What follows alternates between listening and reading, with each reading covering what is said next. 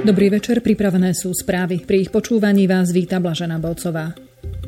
Ministri obrady 29 členských krajín Severoatlantickej aliancie by sa dnes na úvod dvojdňových rokovaní v Bruseli mali dohodnúť na posilnení štruktúry vedenia NATO o viac ako 1200 nových zamestnancov.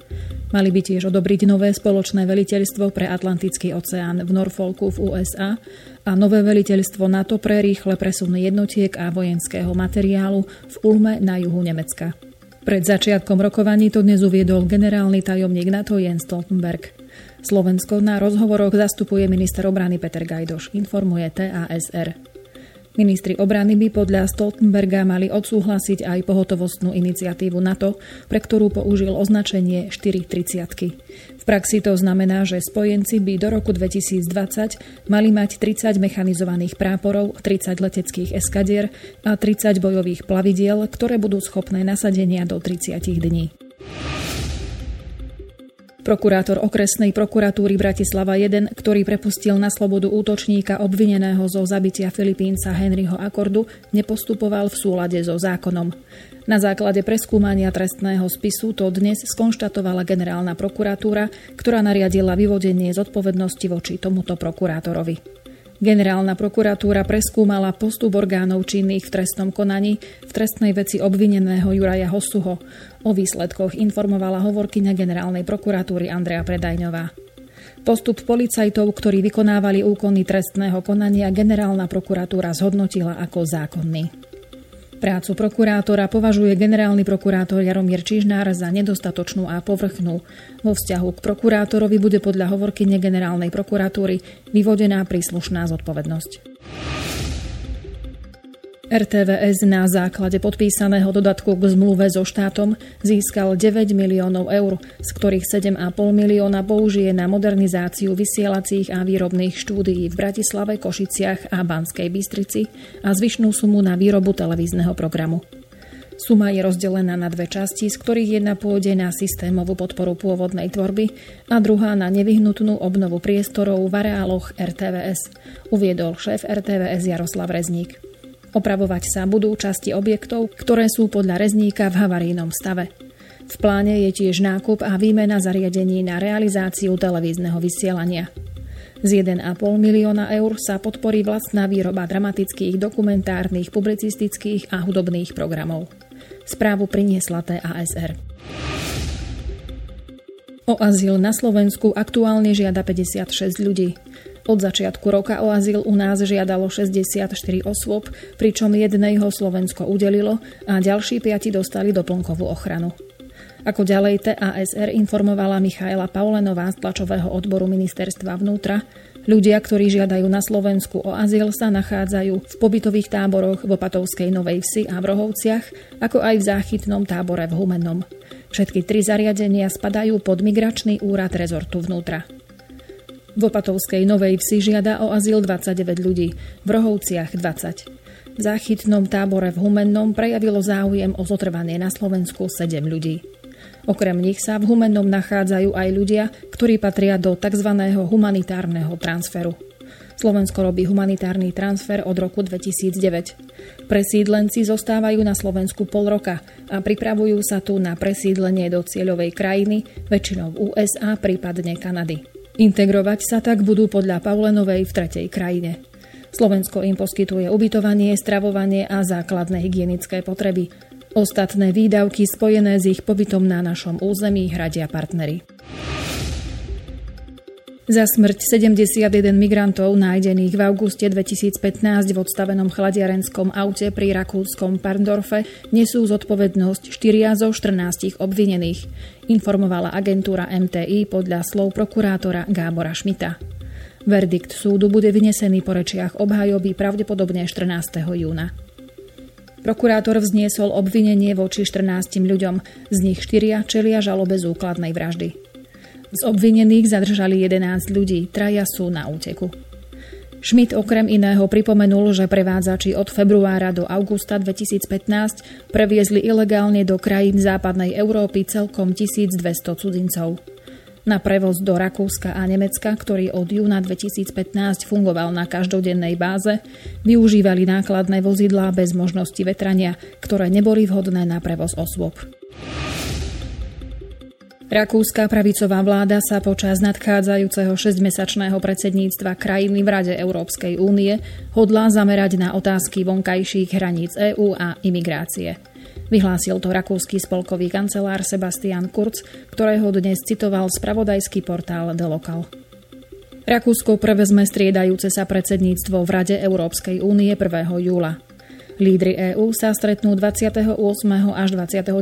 júna v Bruseli so zámerom dohodnúť sa na zmenách Dublinskej smernice, ktorá nariaduje, že migranti musia byť vybavení v prvej krajine, do ktorej sa dostanú. Mnoho krajín, najmä východoeurópske štáty ako Maďarsko a Poľsko, odmietajú prijať kvóty určené úniou, podľa ktorých má blok vybavovať predpísané množstvo migrantov so zámerom znížiť zaťaženie Talianska a Grécka. Tie sú totiž tzv. nárazníkovými krajinami migračnej vlny. Určite dôjde k živej diskusii o kvotách, vyhlásil Kurz s tým, že ohľadom sprísnenia kontroly vonkajších hraníc EÚ a zníženia počtu migrantov prúdiacich do Európy panuje všeobecná zhoda. Nový španielský vládny kabinet s najväčším počtom ministeriek v dejinách krajiny aj Európy zložil dnes v Madride do rúk kráľa Filipa VI. ústavou predpísaný sľub. Završilo sa tak jedno z najrýchlejších odovzdaní moci počas 4 ročí demokratickej vlády v Španielsku, informovala agentúra AP.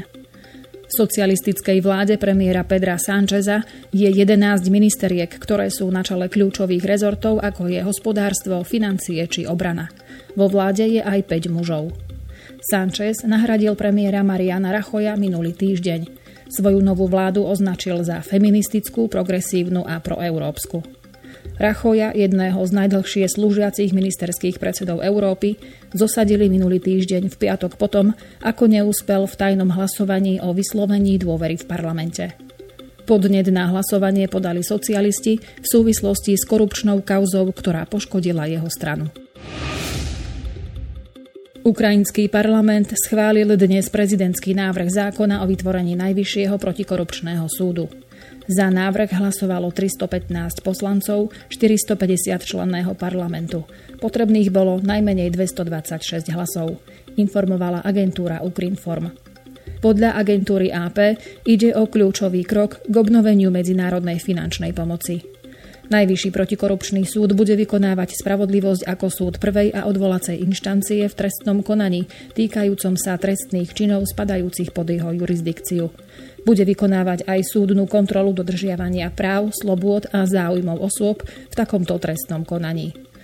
Ako poznamenala AP, Ukrajina získala od Medzinárodného menového fondu len približne polovicu slúbených pôžičiek vo výške 17,5 miliardy dolárov, pričom platby sa oneskorili z dôvodu pomalého tempa reforiem na Ukrajine. Medzinárodný menový fond vyhlásil, že vytvorenie protikorupčného súdu by viedlo k ďalším platbám. Na doživotný trest odňatia slobody odsúdil dnes švédsky súd 40-ročného Rachmata Akilova z Uzbekistanu, obvineného zo spáchania útoku nákladným vozidlom v centre Štokholmu, pri ktorom v Lani zahynulo 5 ľudí. Informuje TASR.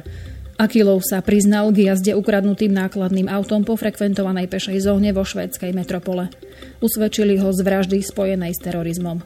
Jeho útok sa odohral 7. apríla 2017. Akilov počas súdneho procesu vyhlásil, že chcel prinútiť Švédsko, aby ukončilo svoju účasť na operáciách medzinárodnej koalície proti IS. Prokuratúra pre neho požadovala doživotný trest. Súdny proces s ním trval zhruba dva mesiace a zväčšilo v ňom vyše 100 osôb vrátane preživších obetí. Uzbek pri útoku usmrtil piatich ľudí. Brita, Belgičanku a troch Švédov, pričom najmladšou osobou, ktorá pri útoku tohto moslimského fanatika zahynula, bolo 11-ročné dievča. Zranil ďalších 14 ľudí. Turci žijúci v zahraničí majú od dnes možnosť hlasovať v prezidentských a parlamentných voľbách, ktoré sa uskutočnia v samotnom Turecku 24. júna. Hlasovanie v predstihu prebieha na zastupiteľských úradoch Turecka v 60 krajinách sveta, ako aj na tureckých letiskách a hraničných priechodoch, informovala agentúra AP. Právo využiť túto možnosť majú vyše 3 milióny zahraničných Turkov, čo je približne 5 z celkového počtu oprávnených voličov. Až 1,4 milióna z nich žije v Nemecku, kde boli zriadené volebné miestnosti v 13 mestách. Voľby v Turecku sa mali pôvodne konať až v novembri 2019. Súčasný prezident Recep Tayyip Erdogan však pri oznamovaní zmeny termínu vyhlásil, že takýto krok je potrebný pre rýchle zavedenie nového prezidentského systému v Turecku, aby bolo možné zvládnuť výzvy, ktoré pred krajinou stoja. Systém sústreďujúci viac právomocí do rúk prezidenta schválili Turci tesnou väčšinou vo vlaňajšom referende o zmenách v ústave. Nemecké úrady v prípade znásilnenia a vraždy 14-ročnej Susany Mari zadržali tureckého občana a pátrajú po ďalšom podozrivom irackom azilantovi. Telo mladej Nemky, ktorá bola nezvestná od 22. mája, našli včera v okrajovej štvrti mesta Wiesbaden. Nemecká prokuratúra podľa agentúry AP dnes potvrdila, že podozriví sú 20-ročný Iračan a 35-ročný Turek.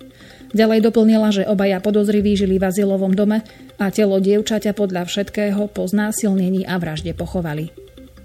Iračana polícia identifikovala ako Aliho Bašára, ktorý je podozrivý i z iných trestných činov v tejto oblasti. Ďalšie informácie naznačujú, že Bašár, ktorý podľa všetkého prišiel do Nemecka v oktobri 2015, opustil túto krajinu spoločne s príbuznými už pred niekoľkými dňami a medzičasom by sa mal zdržiavať v Iraku.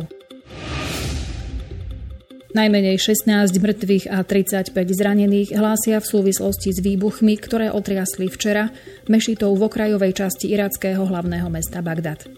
Agentúra AP informovala o zhoršení bilancie dnes s odvolaním sa na nemenovaných predstaviteľov irackých bezpečnostných síl. Podľa predošlých správ zasiahli dve explózie veriacich v Mešite, ktorá sa nachádza v prevažne šítskej štvrti Zadrovo mesto, pričom prišli o život aj najmenej dve deti. Vo vládnom vyhlásení, ktoré prevzala AP, sa však uvádza, že výbuchy nastali v sklade zbraní. Mešitu pravidelne navštevujú podporovatelia šítskeho duchovného Muktadu Sadra. Jeho zástancovia bojovali v minulosti proti americkým vojakom v Iraku, a to po invázii pod vedením Spojených štátov v roku 2003. Stúpenci duchovného Sadra získali v parlamentných voľbách 12. mája najviac kresiel v zákonodarnom zhromaždení, ale budú musieť vytvoriť koaličnú vládu s inými zoskupeniami a tento proces môže trvať celé mesiace. Afgánsky prezident Ashraf Ghani ohlásil dnes týždňové prímerie s militantným hnutím Taliban, ktoré sa má začať budúci útorok a časovo prekrývať so sviatkom na záver moslimského pôstneho mesiaca Ramadán. Bezpečnostné sily prerušia v rámci bojov proti Talibanu v období 12. až 20. júna všetky ofenzívne postupy. Uviedli agentúry AP a DPA s odvolaním sa na vyhlásenie Gányho kancelárie a príspevky prezidenta na sieti Twitter. Rozhodnutie nasleduje po zhromaždení najvyšších afgánskych duchovných, ktorí v pondelok vyzvali na ukončenie bojov vo svojej krajine a odsúdili tiež samovražedné útoky ako činy odporujúce moslimskej viere. Podľa vyhlásenia prezidentskej kancelárie v Kábule sa prímerie nebude vzťahovať na boje proti organizáciám ako sú Al-Qaida alebo Islamský štát. Taliban sa k ohlásenému prímeriu zatiaľ nevyjadril. Izraelská armáda dnes oznámila, že rozmiestnila početné sily pozdĺž hranice s pásmom Gazy pred plánovanými piatkovými protestmi palestínčanov, na ktorých sa očakáva vysoká účasť. Izraelská armáda je pripravená na rôzne scenáre v príprave na plánované výtržnosti na hraniciach s Gazou. Agentúra DPA pripomína, že protesty do veľkej miery riadi hnutie Hamas, islamistické zoskupenie, ktoré vládne v pásme Gazy. Protesty sa začali 30. marca a vyvrcholili 14. mája, v ten istý deň, keď Spojené štáty presťahovali svoje veľvyslanectvo do Jeruzalema. Počas demonstrácií sa tisíce palestínčanov zhromažďujú stovky metrov od izraelského pohraničného plota a malé skupiny väčšinou mladých mužov hádžu kamene, pália pneumatiky a snažia sa strhnúť časti oplotenia. Izraelská armáda reaguje slzotvorným plynom a strieľa na palestínčanov blížiacich sa k plotu. Podľa ministerstva zdravotníctva z pásma Gazy prišlo pri protestoch o život 123 ľudí a tisíce ďalších utrpeli zranenia. Izraelská armáda tvrdí, že táto bilancia zahrňa aj militantov, ktorí podnikali útoky. Európska komisia dnes oznámila, že zintenzívňuje pomoc pre obyvateľov Venezuely postihnutých tamojšou krízou. Z rozpočtu EÚ bolo vyčlenených viac ako 35 miliónov eur v rámci núdzovej pomoci a strednodobej rozvojovej pomoci na podporu venezuelského ľudu a susedných krajín postihnutých krízou v tejto krajine. Podľa stanoviska Eurokomisie sa sociálno-ekonomická situácia vo Venezuele naďalej zhoršuje, čo má kruté dôsledky pre jej občanov a pre susedné krajiny. Eurokomisár pre humanitárnu pomoc a krízový manažment Christos Stylianidis, ktorý bol pred niekoľkými mesiacmi na návšteve Kolumbie a navštívil aj venezuelské hranice, upozornil, že mnohým venezuelčanom chýbajú základné lieky a sú odkázaní na humanitárnu pomoc. Financie EÚ v podobe humanitárnej pomoci sú určené na nákup potravín a výživy, zaistenie základných životných potrieb ako je voda, sanitácia a hygiena a na ochranu najzraniteľnejších osôb. Podpora zo strany EÚ pomôže aj venezuelským migrantom a hostiteľským komunitám v susedných krajinách, aby tieto mohli lepšie čeliť rastúcim migračným tlakom. Toľko na dnes zo správ. Informácie boli prevzaté z portálov Denník N, parlamentné listy, Pravda, Teraz a webnoviny. Želám pekný večer a do počutia. thank you